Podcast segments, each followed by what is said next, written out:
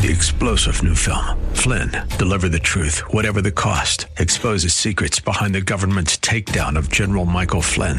Flynn knew what the intel world had been up to. He ordered the first audit of the use of contractors. This set off alarm bells. He told the truth. He was the most dangerous person for Donald Trump to hire. They had to get rid of Flynn.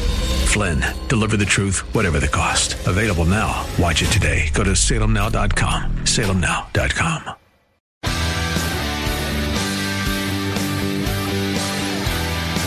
Are you looking for truth from God's Word that you can understand and apply to your life? You'll find it today on Make It Clear with Dr. Stan Ponz, Bible teacher and president of Clarity Christian College, formerly known as Florida Bible College. Listen now as Stan makes it clear.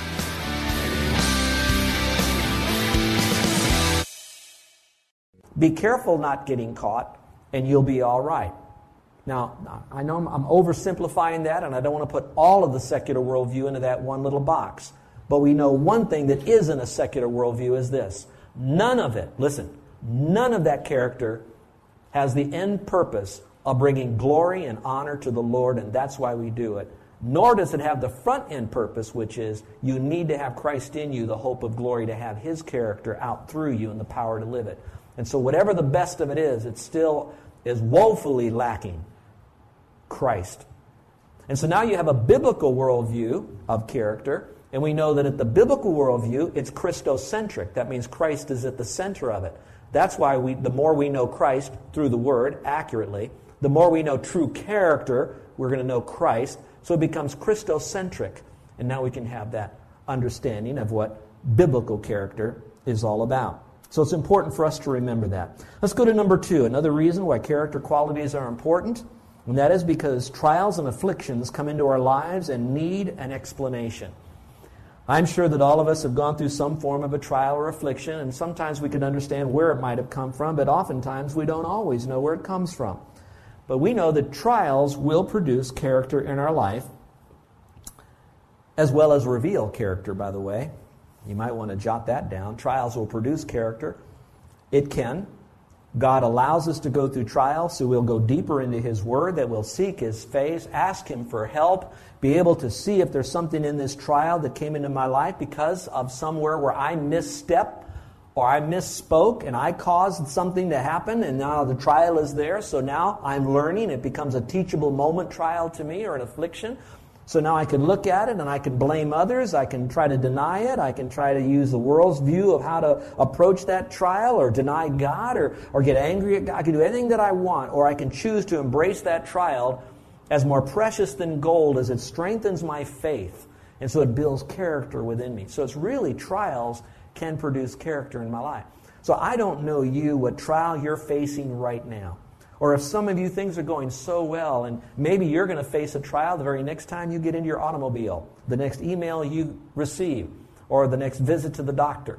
But when you have it, know that that trial that you have has been permitted, maybe prescribed by God for you, and it can produce character in your life if you choose. And my heartfelt prayer, my passion for all of us, is that God would take these messages and change us and bring us to our next level from glory to glory in our life on this area of trials. I pray that it would be the case for us. Then it says, the hope from character can give us strength. This morning you had a passage of Scripture read to you. If you will, I have it written down there again for you. Would you look at it very carefully? It says, But we also glory or rejoice in tribulations. And I, I pray that we can come to that point of faith that we can say, Lord, no matter how bad it gets, though you slay me, yet will I trust in you. I came out of my mother's womb naked, and I'll still go to my grave essentially naked. It doesn't matter. I will still trust in you. So I will glory in my tribulations. But now the question is, how can I do that? I'm struggling with tribulations. How can I rejoice in those tribulations? The rest of the verse will begin to open up that as an answer knowing that the tribulation produces perseverance or stick to itiveness. Let me ask you a question. How many of you have experienced a trial in your life that that trial came in and no matter how much you prayed or wished it away or wished you could kind of snap your finger or click your heels like Dorothy, that trial did not go away? Now you have to raise your hand. Most severe trials don't go away they usually last a long time and sometimes leave us with scars for a long time. And scars don't necessarily are bad. If I had surgery, I have a scar, that is something that I'm bad. If I do something to my body and I abuse it and I have a scar because of it, that's a bad scar.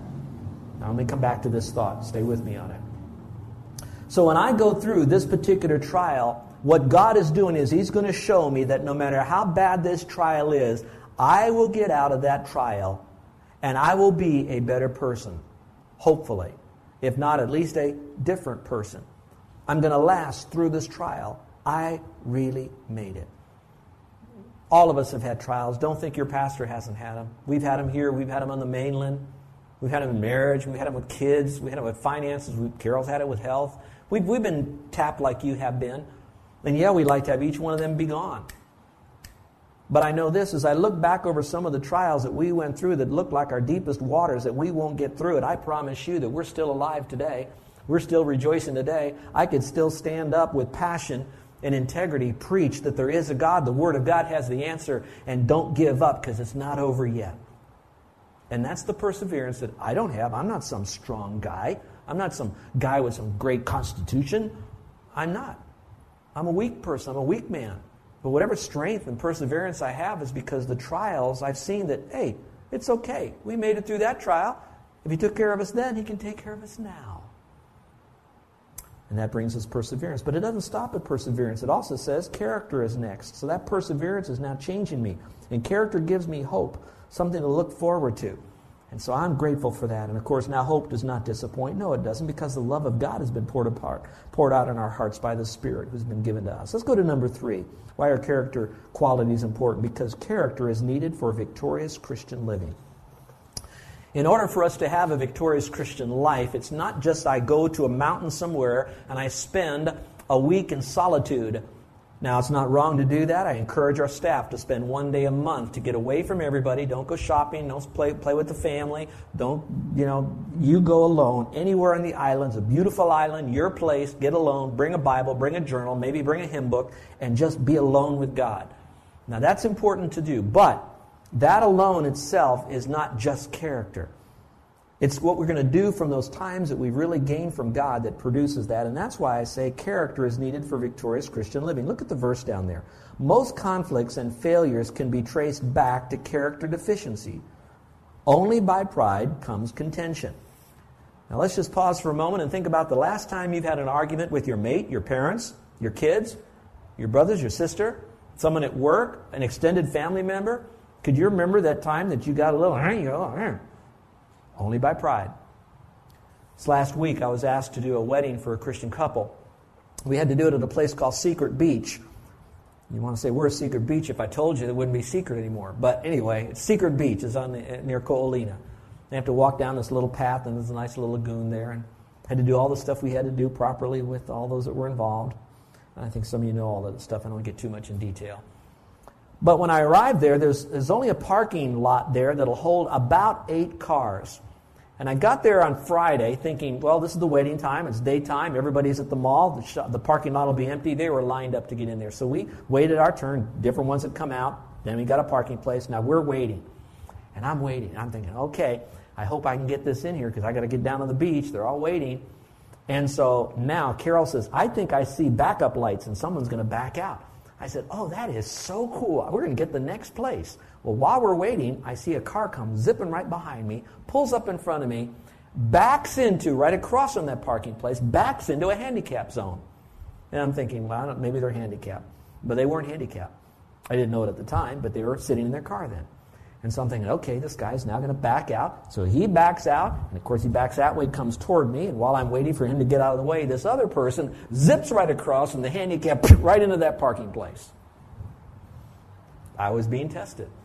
I can't say that was a trial or affliction, but it was sure starting to percolate up to one. And so I pulled up. And of course, my wife, the fourth person of the Trinity, says, Now remember your testimony, you're a pastor. You know, you're gonna be cool now. You know, remember, people are watching. You know, what do they gonna do? Shoot them? You know. so uh, I go over there and I say hi, and they said, "We waiting for this place?" I said, "Yeah, I, I have a wedding back there, but uh, maybe we can work something out." You know, and so she very kindly said, "All right, I can go find another place. That's okay." So she just, and I just got right in there. I have to tell you though that there could have been a bit of contention, and I was starting to feel contentious inside of me, and it boiled down to pride. That was my place. I got here early. I patiently waited. In fact, I was so good, God had to honor me with that. Place. So now it's a thing with God and me and this person and timing and pressure and goals and sets. I go through the same things that you do. And so when I have character in my life, it allows me then to have a victorious Christian life. When I let character slide, my pride takes over, and maybe one feeds the other. Could be one vicious circle. I lose my victory in Christ. Well, let me go through these very quickly here and end. What can having character do for you and your family? What can it actually do? Number one, it can prevent and cure rebellion. It can prevent or even cure rebellion. In fact, it says an evil man seeks only rebellion, and therefore a cruel messenger will be sent against him. So it's very much so that you could be evil in your heart or lacking the character. Either you don't know character, it hasn't been taught to you, or you have it all out there, but you have not chased after wisdom and character and to know that truth, to apply it to your life. And now you've got evilness in your life, and there'll be a cruel messenger that will be sent against you. Number two, why is it important? What can it happen? It'll provide the fiber of successful employment. Successful employment. It's interesting, they did a survey in the business and professional community and they were doing it with the employees to find out what traits do you especially need and want in your upline supervisor or boss. And I was wondering if it was going to be that that person would treat them kindly, if that person would communicate more often with them, you know, what would it be? And do you know that the survey said the highest percentage was what they wanted in their boss was only one thing, and that was integrity. And maybe out of that will flow the rest of the streams of character. I don't know. But I do know that employment can be affected by whether or not we have character. And I might even throw this out at you as well that when you have problems on your job, I don't know the problems are so much technological or how much resources you have to do your job. Wouldn't be a bit surprised if it's not a relational breakdown through a character breakdown. And I'll show you what I mean in just a moment. Number three, it produces the fruit for healthy relationships. Often, when couples come in to see me, not every couple, but when couples come in to see me, they will generally say, We need to see you, Pastor, because we're having a communication breakdown. Now, some actually say it communication breakdown. Others say, We can't communicate, we're arguing all the time, blah, blah, blah, blah, blah, blah, blah. But basically, they're not able to communicate like they once did. And when you have a communication breakdown, generally it's because you have lost respect for the other person. You don't respect them as much as you have. You've lost respect for them because you don't trust them. The reason you don't trust them is because they have not acted or spoken in a trustworthy manner. And so after you have a lot of that and you try to cover it up with a lot of good, you know, you don't deal with it biblically, you have a breakdown in relationships, but it still goes back to a character flaw. You were not trustworthy. And so, what we're going to do in the weeks to come is unpack different character traits for us to begin to look at and let the Spirit of God take the Word of God to the child of God and see if there's a change that we need to make for the glory of God. All right, number four, it promotes stability during times of crisis and testings. When you go through times of crisis and testing, it can produce stability. When you have character, when you go through a crisis, the first thing you realize is that the Lord is on the throne. He can do anything that He wants, and all things do work together for good to those that love the Lord, called according to His purpose. And so, therefore, I'm going to trust. So I have the character of trust. I'm going to be benevolent throughout this crisis that I have. I'm going to look for people who have a greater need during this crisis. Our, our, our building caught on fire, so we're going to go try to help those that have less than we have. So all of a sudden, our character takes over, and now we become so Christ like for others, which now transitions to number five. What does it do for us? It presents a powerful testimony when sharing Christ with others. You've all heard this testimony of how Carol invited me to a meeting where I trusted Christ as my Savior. But I need you to know a little bit more behind that meeting. When Carol was inviting me out, she was not flirtatious. When she saw me, it wasn't like, oh, Stan, would you like to come with me to a special night? Well, study the Bible, but would you like to come with me? There was no flirtatious. I'm, I'm exaggerating. I, I, don't even know how to believe, be flirtatious, you know. Um, but it wasn't any of that. When she picked me up, she was very careful that there would be no mixed signals, so she placed another lady next to her in the front seat and put me in the back seat. She had tremendous character, so I would, she knew what a guy would be thinking. I don't go too far with that, all right? But she would want to protect that, and she's protecting so that when she speaks Christ, I would not think that she's kind of wedding this whole Christ thing, this whole salvation thing in the midst of an earthy thing going on, you know? And then when we got there, I didn't see her uh, on her way there. I didn't hear her in the front seat and me in the back seat dissing on her mom and dad, cutting down other kids, listening to kind of music that kind of didn't coincide with biblical Christianity, telling an off color joke, teasing, joking, lying, cursing. I didn't hear any of that. I didn't see her speed, cut through traffic, slam her hand on the horn. I didn't see any of that. I just saw a girl who was driving and full of joy. She had character. Pulling in the parking lot. She wasn't upset that she couldn't find a parking place. She said, We'll find one. The place was jammed. We'll get. Don't worry. There'll be one here for us. And she looks and she finds it. She still does. We can go to a packed mall and whatever happens, God pulls someone out right in front of her and gets the parking place, you know? When we got into the place, it was no let me hold your hand and, or wanting me to meet everybody because she wanted to show off a new stud, because I certainly wasn't that. Just another kid in high school.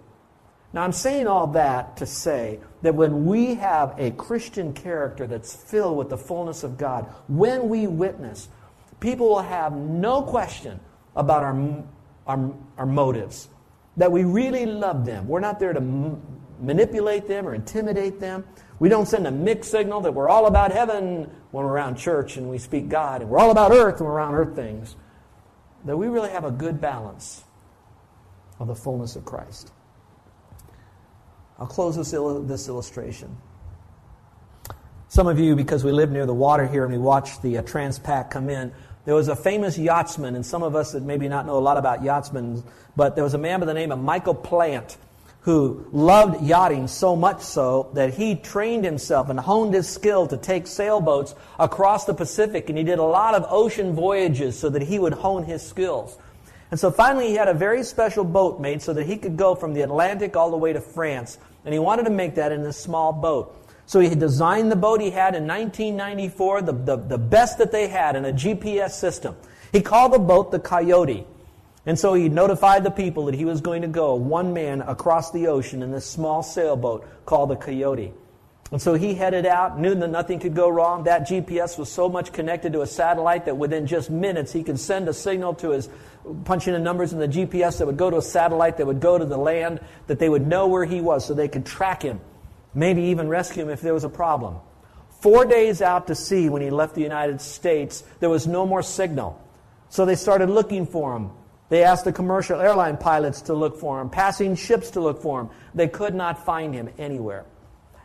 Two weeks had gone by, and sure enough, a boat had come by, and they found the coyote. The coyote was completely turned upside down. Thus, it nullified the effectiveness of the GPS system. So when they were able to get some people to the boat, they wanted to see where is the life preserver, where is the life raft. Maybe he got out, maybe there's some hope. And when they went under the, the hull, they found out that the, the lifeboat was half inflated, but it was jammed up under the hull. And their hearts sank because they knew that if the lifeboat was inside the hull of this boat, that he didn't get out. So he's, he's probably lost. And as they did quick inspection on the boat, it was easy to see that the keel, which is a big steel, heavy piece of metal that goes underneath the boat when it's upright, that gives it its balance, and often almost as much as a sailboat, not quite, but almost as under the water. It's what gives it its stability. Somehow it had broken off, maybe in a storm, maybe hitting a whale, maybe hitting another boat, maybe hitting some sea sewage or whatever it might have been, but it had broken off and the boat flipped over right then. And he was lost. And we still don't know where Michael Plant is today, probably at the bottom of the sea. Now, the illustration is this.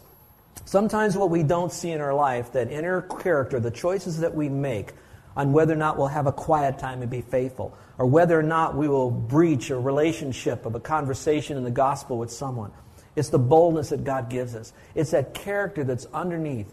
And if it gets broken off because we bought into the value system of the world, or we think we can get ahead by our own values instead of the biblical truths, we're going to be swamped. And there's going to be no GPS to save us, nobody else out there. And so maybe some of you right now is heading your ship towards something that could break your character. And I don't know. Wherever you are right now, I pray that together, if we could just, like one big group hug, holy huddle, commit that we will be a church of character. And it starts by being humble, not being critical of other people's character or the lack thereof. and that we choose to say there is more we can learn. We've studied the traits, we've done this before, we worked with the kids, we went to the seminars, but we want to work a little bit deeper on character. And I pray that we would humble ourselves enough to say that and then experience in God's timing His blessing upon all of us. Well, again, it goes all the way back to if you want character, the embodiment of Christ's character, you have to have Christ in you. And He won't come into you until you trust Him as your Savior. It says, Truly, truly, I say unto you, he that believes on me has everlasting life. To anyone who receives Christ, he becomes a child of God with all that character in Christ. To those who believe on His name. So to have Christ, it starts by you placing your faith alone in Him. Would you do that? Let's pray. With every head bowed and every eye closed. When we talk about character, it's not inappropriate for us to allow the Spirit to reveal to us that we have sin. Now, some of you might think of a particular sin or something that you know you've done wrong. Others might just feel like you're just kind of like sin sick, we might say. You don't know where that germ is, but you just know you're sick. And don't, don't, don't try to justify it right now. Don't try to ignore it right now. Don't try to think other thoughts and cover it right now by thinking happy thoughts or promising God you'll do a lot of good deeds to kind of outweigh that sin problem you've got? Why don't you just say it what it is? Let the heavenly doctor say, You got it. You're a sinner. And you're going to die. You're terminal with that sin. But I want to give to you eternal life, and I'm going to take that sin off of you. And all you've got to do is to come to me and Realize that I'm the Savior who died and rose again. And if you'll place your faith alone in me, you can have your sins forgiven. Your guilt is gone. Your fear of the future or the fear of failure is not, not there any longer because your future is filled with me and I love you. And as far as failure goes, oh, you might miss a few rounds here on planet Earth, but you're not going to fail of having eternal life in heaven. But you've got to trust in my Son for that forgiveness. So maybe say this Lord, I'm a sinner. I know I've done things wrong. I know that I don't have the character that you would want me to have. And so I'm coming to you just as I am. And I'm turning to you, Lord. I'm changing my thinking. I now believe that you died and rose again. And I am truly trusting in you. I know it not as a fact, but I have you in my heart and life right now because I'm trusting in you as my Savior. Now, if you're doing that, I'd like to pray for you without anyone looking around. If today you're trusting Christ as your Savior, I'm going to ask you to slip up your hand now, not because you trusted Him before, but because you're going to do it now. And you'd like for me to pray for you. It's not by any good works you do, it's not by any good deeds, nothing you join or stop or start. It's coming as you are and letting Christ build His character in you.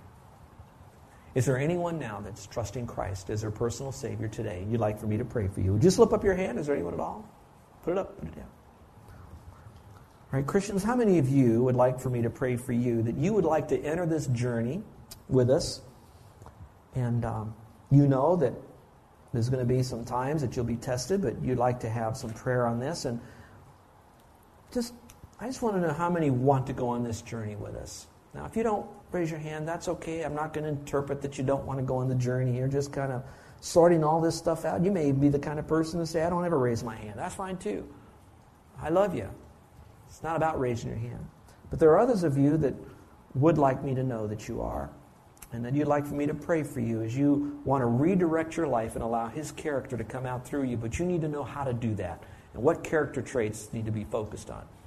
And you'd like me to pray for you. Is there anyone here today that would slip up your hand and by that hand indicate that you're willing to go on this journey with us and not miss any Sunday. And if you do, you'll grab a hold of a CD or go to our website and pick up that message so you stay with us on this journey.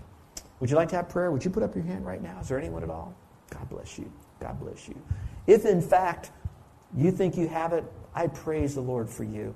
Maybe you can get this so you can disciple and mentor your kids and grandkids and other people that you come in contact with. Be a part of this journey. You might now even say, Lord, is there someone that you lay on my heart that needs to be in our church every Sunday? They can go to their own church other times when they meet, etc., but I want them to come under the sound of this teaching. And I know they would be blessed. I know they're struggling with their kids and they want to know how they can teach their kids character building principles. And I, I, I want them to hear this. Bring them to the church, will you? You can get them the CDs, but they're more apt to sit in one place, one time to hear it. Think about it. You pray for them.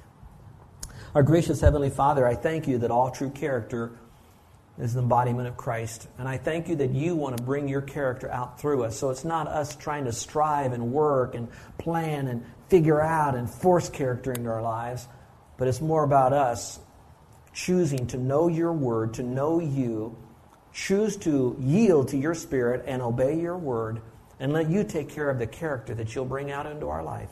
And we'll celebrate you for that. In Jesus' name.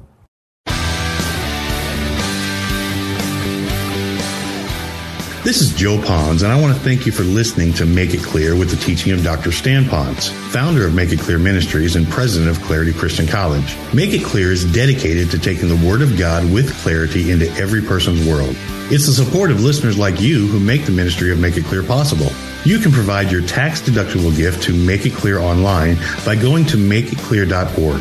That's makeitclear.org. Thank you for helping us make it clear. If you would like to have Dr. Ponz speak at your church or event, please email us at tellmemore at makeitclear.org. That's tellmemore at makeitclear.org. Thank you, and remember to make it clear.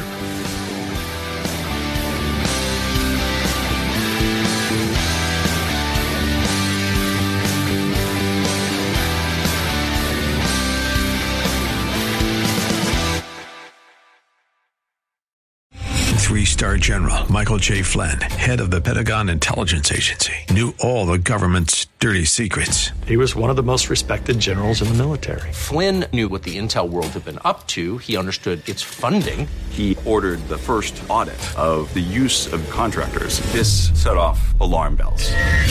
The explosive new documentary, Flynn, Deliver the Truth, Whatever the Cost, and covers the facts behind this scandal. Flynn told the truth. He was the most dangerous person for Donald Trump to hire. I find out the worst enemy that I'm going to face in my life is right here in America. They took my assessment and they wanted me to change it. And I was like, I'm not changing it. They had to get rid of Flynn.